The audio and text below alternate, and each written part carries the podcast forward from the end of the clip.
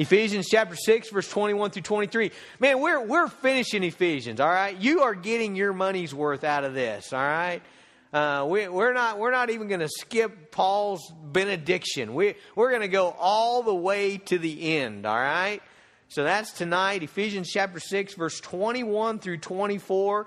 Uh, I had trouble studying for this because nobody else in all the world preached on this. I don't think I couldn't find anybody anyway. I just kind of wanted to see what other people did with it. I found some commentaries, but I, re- I really didn't find anybody preaching on it. Um, Ephesians chapter six, verse twenty-one through twenty-four.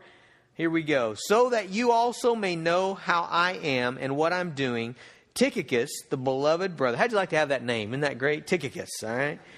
I don't know if that's the way you say it, but uh, the beloved brother and faithful minister in the Lord will tell you everything. I have sent him to you for this very purpose, that you may know how we are, and that he may encourage your hearts.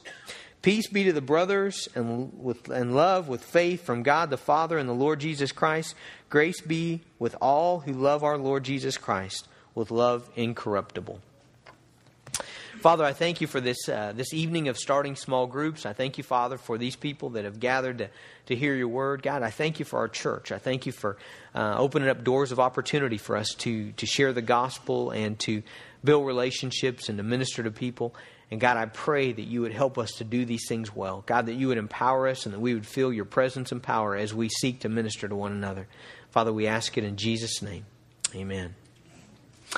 The Apostle Paul was incredibly effective in ministry. True? Is that true? He was. I, I, mean, this guy was really effective in ministry. His letters are some of the most practical and helpful uh, I believe, of all Scripture. I mean, we read them today, we study them today. We've been in Ephesians for seven months just hanging on every word that the Spirit of God inspired the Apostle Paul to write. This guy is a powerful theologian. He's a great preacher. He's a good pastor. He's a church planner. But let me, let me, let me emphasize something to you that you've heard me say before, but I want you to see it again. Paul did not do his ministry from afar. Okay?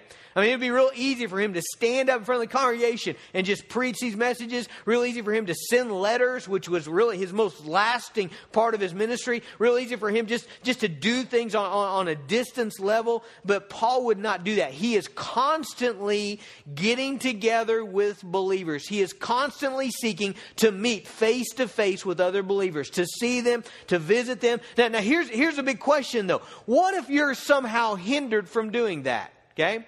I think I, I, we, we've, in lots of sermons before, I've showed you how Paul had this passion to meet with other believers. But what if you're hindered to do that? What, what if you're hindered from doing that? What if you're in prison, which Paul is? Remember this morning's message in verse 20, where he says, For which I am an ambassador in chains. Paul's in prison. Paul is hindered, really, physically from going and visiting people. He can't go to Ephesus. He can't go to Colossus. He can't go to Philippi. He can't go to these places that he wants to go to minister in these churches, to meet with these people, to, to see his friends. He can't do that because he's in a Roman prison. So, so what if you are hindered from going face to face with the people that you want to see? Well, you know what he does?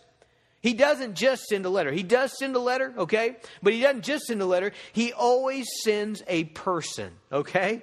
It was vitally important in Paul's ministry that he have somebody who's going to, to meet face to face with the believers that he wants to minister to. Now, in, in this case, in, in our, our, our text today, this, it's this guy named Tychicus, all right? Uh, Tychicus is this beloved brother of Paul. Paul loves him. He, he says he's a faithful ministry. It's a guy that Paul has, has built a Christ centered relationship. Paul's invested in this guy. He's trained this guy. He loves this guy. Uh, this guy's a fellow worker. And I, what I want you to see is that it's really hard for Paul to send this guy away. Okay? I know that for a fact. I know that for a fact because in 2 Timothy chapter 4, in verse 9, he, he, he's writing to Timothy and he says, Do your best to come to me. Okay? He's pleading with Timothy to come to him. For he says, For Demas in love with this present world has deserted me, gone to Thessalonica. Crescens has gone to Galatia. Titus to Dalmatia. Luke alone is with me. He's only got Luke. He says, Get Mark, bring him here, for he's useful for me for ministry. Tychicus I have sent to Ephesus. Isn't it cool when like you read something one book of the Bible and you read something else in the other book of the Bible and you're like, Oh yeah, see how that I mean he, he talks about it. He sent this guy, okay? He's going to send him when he writes Ephesians, and he already sent him when he wrote Second Timothy, okay? And, and what Second Timothy says is he, he needs fellowship. He wants, the, he wants Timothy to come to him quickly. He needs a brother in Christ All right? He needs some, some personal relationship. He needs a small group. He's only got Luke, all right? Him and Luke in their small group. That's it. It's not enough. He wants some other people. And he has uh, intentionally sent Tychicus away. So it's really hard for Paul to do that. But Paul, for Paul, it's crucial that somebody be physically present in these folks' lives. And I just want to say this is one of the reasons that we do small groups. Is because as we look through our Bible, you know what? It's not enough for us to say, okay, here's what our church means. Our church means that we gather on Sunday and we all come and you all sit there and I talk and, and we have musicians who lead you in worship and so we all sing together and I talk at you and, and you, you leave and you shake hands and that's it. Okay, we don't, we don't believe that's it, and we don't believe so because we look in the Bible and we see that it's the Apostle Paul, along, along with a bunch of other people's passionate desire in ministry that they meet face to face. Paul says, I got to come to you. I'm going to send this guy to you. You know, I want you to receive him. He's always talking like that. I'm sending him. Bring him. I'm going to meet with you. Okay, that, that's vitally important in the Bible that there, there's this intentional building of Christ centered relationships, face to face. If you remember our small group uh, theme verses, Romans chapter 1, verse uh, 11 and 12. Man, these, these, would be great verses just to memorize. Uh, if you're going to be at Lincoln a long time, which I hope you are, uh, these, these are vitally important to what we do. Verse 11 says, For I long to see you. This is Paul talking. I long to see you that I may impart to you some spiritual gift to strengthen you. That is, that we may be mutually encouraged by each other's faith, both yours and mine. Okay? It's a long way to Rome. When you got to go by foot or you got to go by, by boat, man, it's really a long way to get to Rome. And it's dangerous to go to Rome. And Paul's a bit preoccupied being in prison and all, you know. But Paul has a passionate desire to be there, to get there to, to visit these folks. A letter is not enough. Now, I believe Romans is one of the greatest letters. It's a theological masterpiece, okay? But, but here, here's what Paul believes. And, and I want to ask you do you believe this? What Paul believes is a letter's not enough. It's not enough for me just to send this letter. Paul says, I want to come to you. Now, now man, how, how could you ever say the book of Romans is not enough? I mean, wow. I mean, Romans is incredible book of the Bible. Paul says, look, I, I, it's not enough for me to send this letter. I want to come to you. And I want to come to you and I want to visit you and I want to see you and I want to meet you and I want to minister to you and I want to be face to face with you. And then he says this, so that we may be mutually encouraged by each other's faith. I mean, this is not a deal where Paul's just like, you really need this. No, Paul says, I need this. I need this. In my spiritual life, I need, I need to see you. I need to be with you so that we can be encouraged by each other's faith. Now, small groups are not the only way to do that. Don't, don't think that I'm saying small groups is in Romans chapter 20, okay? Because they're not. It, it's not in there. I'm not saying it is. And, and, there are other ways to do this, okay? You should be doing this in your family. You should be doing this in, in restaurants. You should be doing this on the soccer field. You should be doing this at school. I mean, you should be building these kind of relationships and you should be, you know, pressing yourself into the lives of other people for the mutual encouragement of each other's faith. You should be doing that all the time. But, but here's what I believe, and I think you'll tell me this is true. Small groups are a good way to make it start aren't they? I mean, we're helping you. We're helping you. We're giving you time. We're, we're keeping your little critters. That's a big thing, isn't it? That's, that, that's got to count for something. I mean, you know, because that's going to be one of your excuses is, man, I, kids are not, you know, we can't, we try to get together and they destroy the restaurant. We got to leave. Okay, we're keeping them for you. And, and not are we just keeping, we're not just watching them. Man, we're investing spiritual truth in their life. We're doing something, something really supernatural in their lives and giving you a couple hours to go to somebody's house that we've got it in the bulletin, and you're, you're invited, you've been officially invited. People are going to welcome you there. They want you to come to their small group. And we hope that that's going to be the start of something. In the text we have in front of us, we see that one of the compelling reasons for our small group ministry is so that we will have an effective prayer ministry. Okay? I think those two go together. I, I really do. I, I think those two help one another. A couple weeks ago, I preached on prayer, and we saw how prayer is this, this vital part of us fighting the spiritual battle of me not falling into sin and you not falling into sin and us us making it together. Man prayer is a vital part of that. And, and, us getting together is a vital part of that. Last year we challenged you to pray for every member in your small group every day. And i hope you did that and i, I think that had great fruit. I don't know if you, your small group will do that again this year, but But here, here's what I want you to see. Meeting together encourages prayer for one another. Uh, I think it does. Why do I say that? Look what Paul says.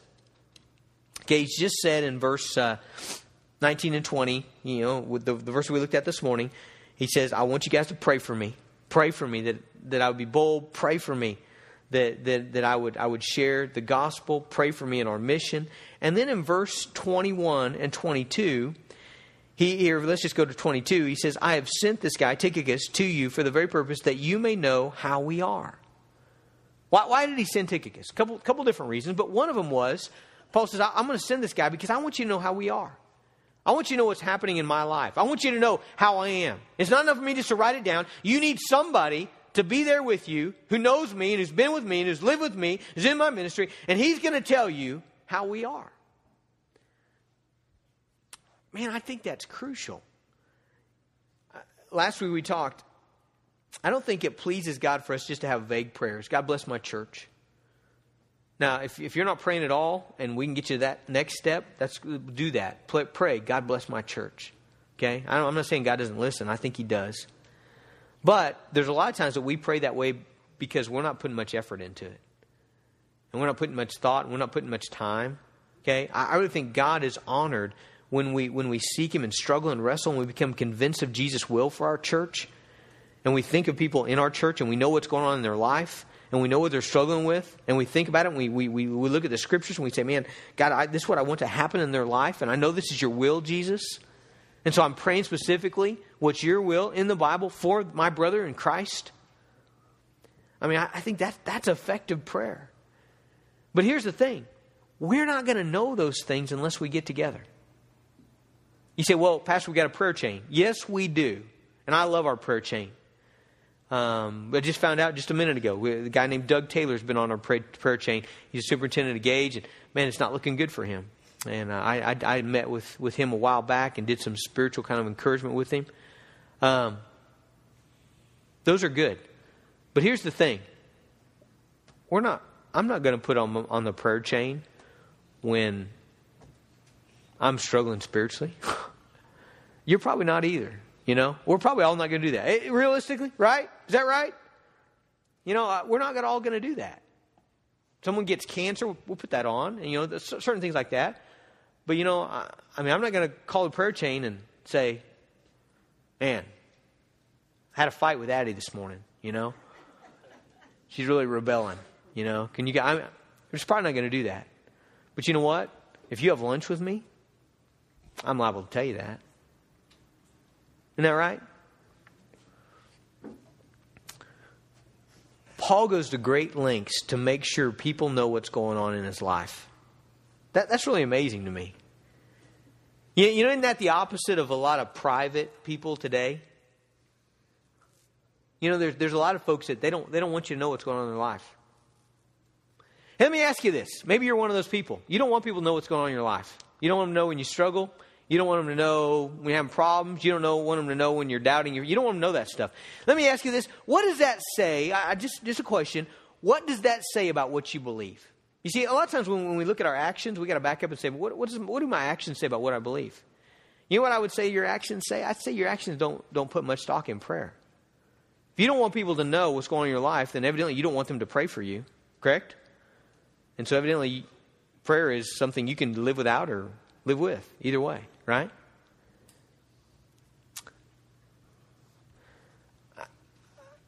I think we have to be careful. We have to be careful that we don't we don't minimize the role of prayer in the spiritual battle.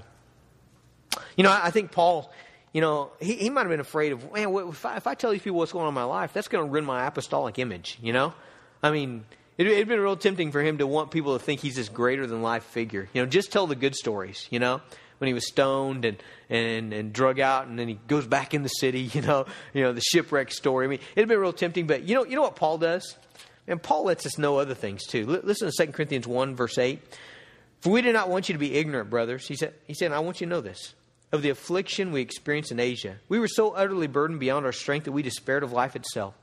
Paul's depressed. So much so that he wants to die. He hates life. Okay? Indeed, we felt that we had received the sentence of death. But that was to make us rely not on ourselves, but on God who raised the dead. He delivered us from such a deadly peril, and He will deliver us. On Him we've set our hope that He will deliver us again. You also must help us by prayer. See what He's saying? He said, he I'm going to share this thing with you. I'm going to share with you that we're so down that we hated our life. Now you got to pray for us, okay? How about this one? Romans chapter 7. Here's what he reveals about himself I don't understand my actions. I do not do what I want, but I do the very thing I hate. For I do not do the good I want, but the evil I do not want is what I keep on doing. How do you like to share that? Shall we put that on the prayer chain? Marla, put that on. Call Winnie. Winnie, I just want you to know that. Put it on the prayer chain. I keep doing this thing that I don't want to do. You know, would you tell everybody to pray for that? We're probably not going to do that. But but I think Marla would probably share that in her small group.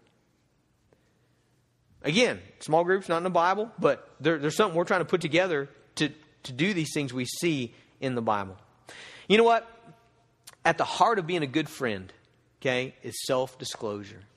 Here's what trips a lot of people up with friendship is, is they, man, they don't want to share their life.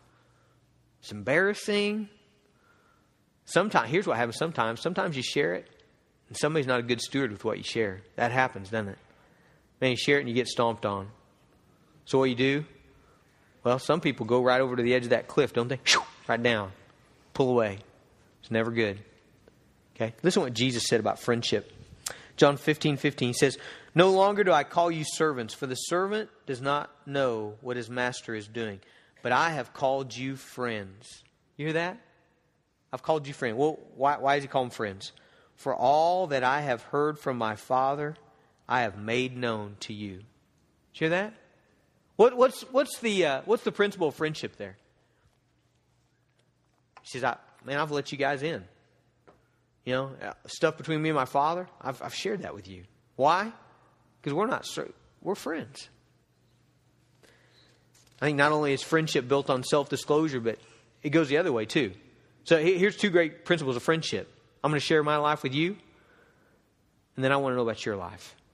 And that's Paul too. Listen, Listen, listen to some of these passages. Uh, Philippians chapter 2, verse 19. He says, uh, I hope in the Lord Jesus to send Timothy to you. Again, he can't go. Drives him crazy that he can't go. So he's sending people. He's sending Timothy this time.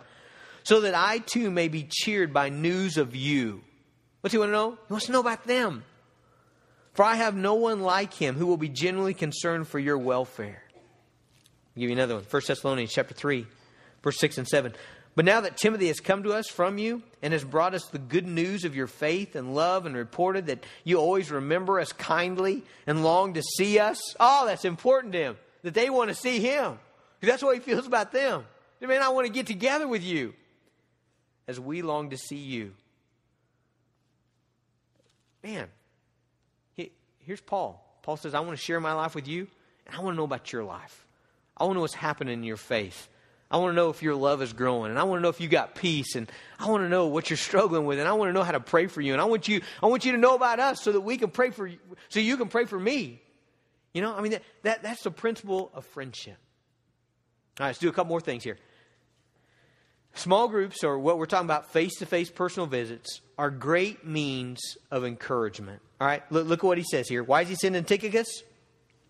Verse 22, I have sent him to know for this very purpose uh, I've sent him to you for this very purpose, that you may know how we are, and that he may encourage your hearts. All right, did you hear that?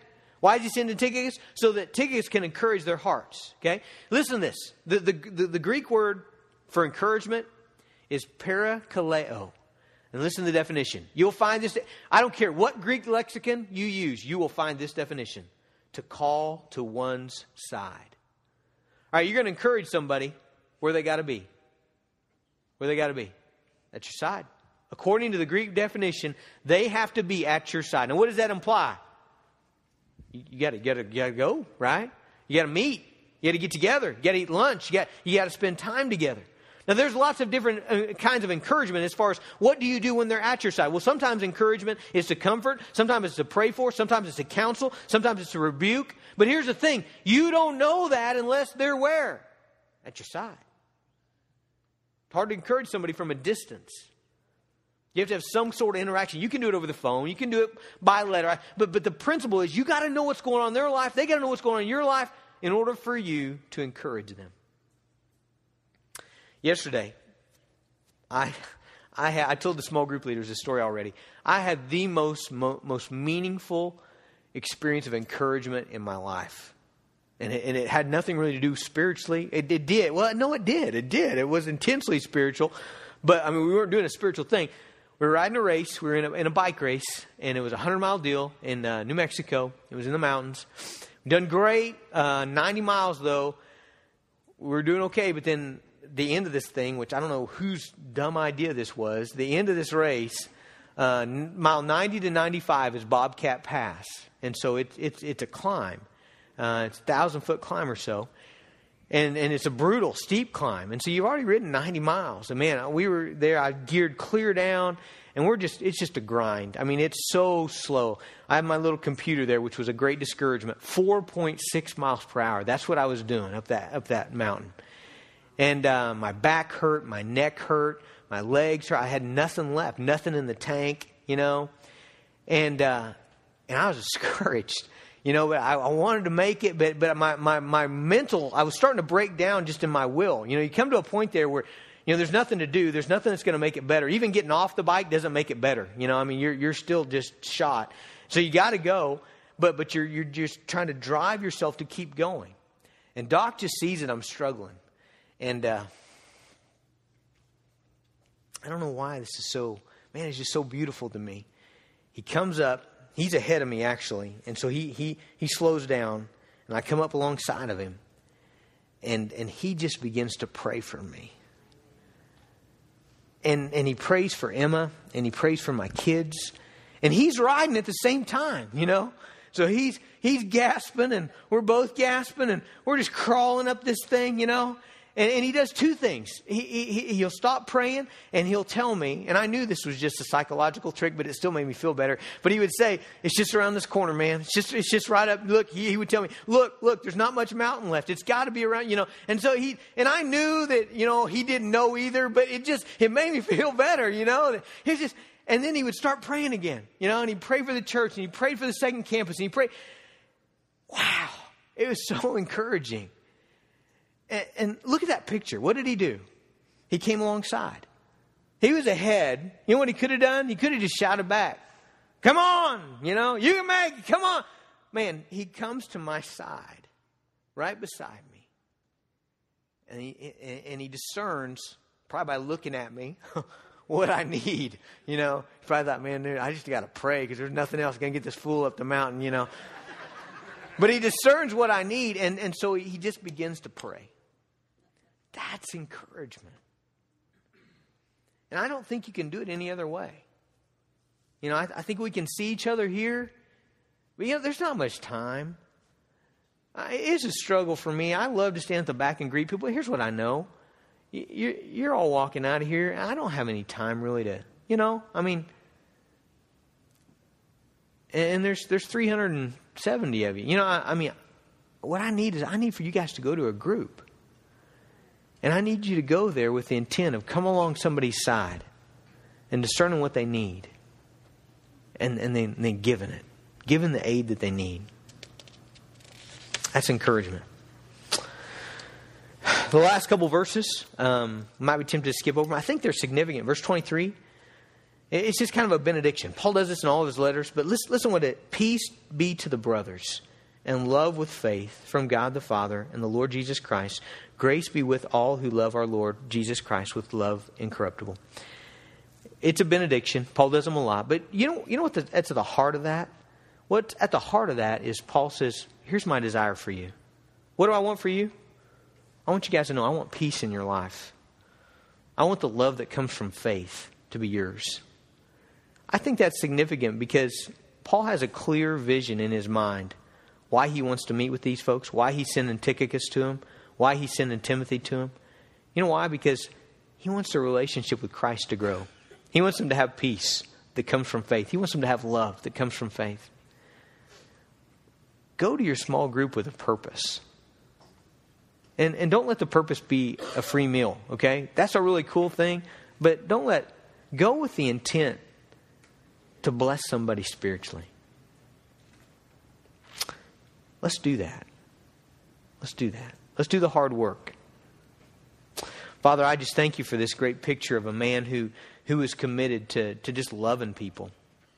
And uh, even with all that was on the Apostle Paul's plate, uh, being in prison, being abused, being beaten, being all of that, God, thank you, Jesus, that, that he was willing to invest the time uh, to be a blessing to people in their spiritual life.